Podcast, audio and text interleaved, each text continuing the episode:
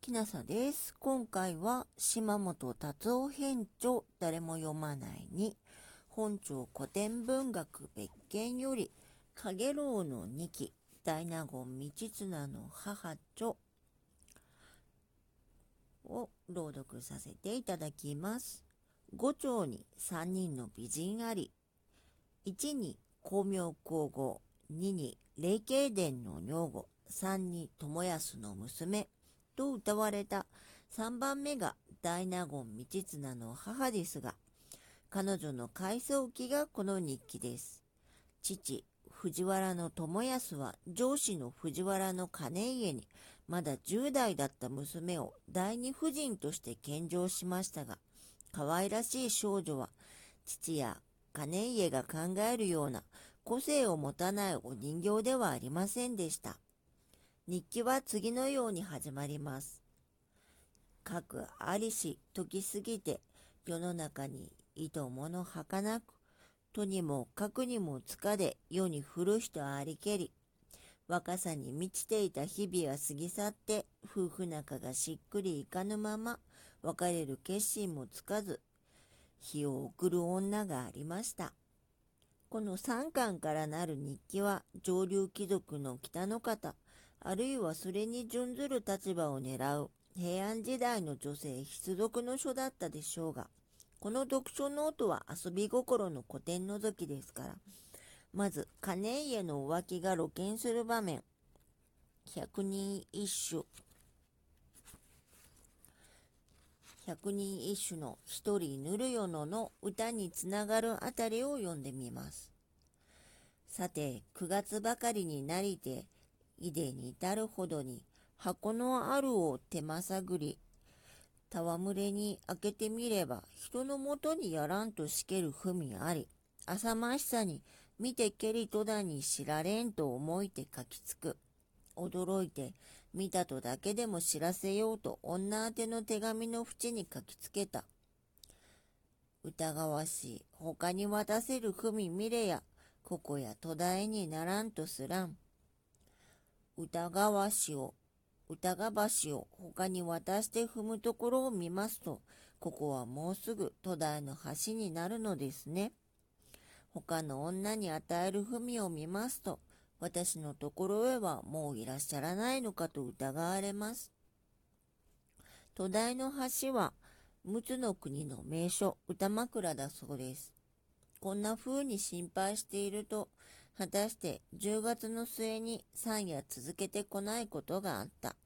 すしらぬ顔をして様子を見ていると、などの素振りがあった。以下原文に脱文少々あり。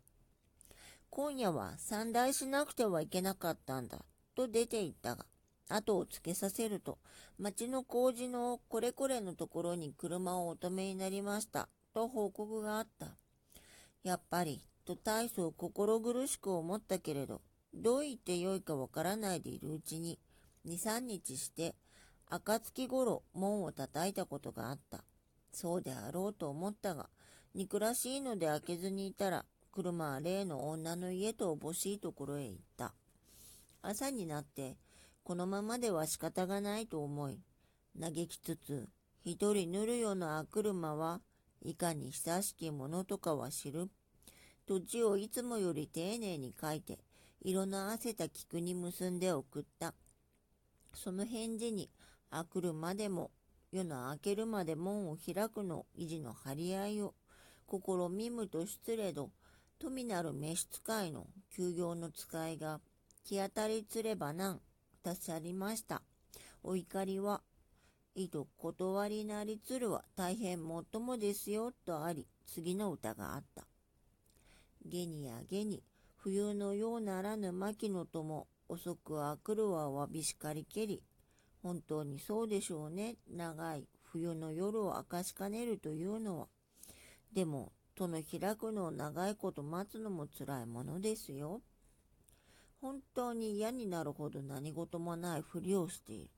しばらくは三代だなどと口実を設けてこっそり行くならまだいいけれど、こういうのはとても嫌だ。中略。いよいよ町の工事の女が臨月になると、金家は女と一つ車に乗って方角の良い屋敷へと女を移した。その時は都中に響き渡るほどの大騒ぎをして、車の行列が私の屋敷の門前を通っていった。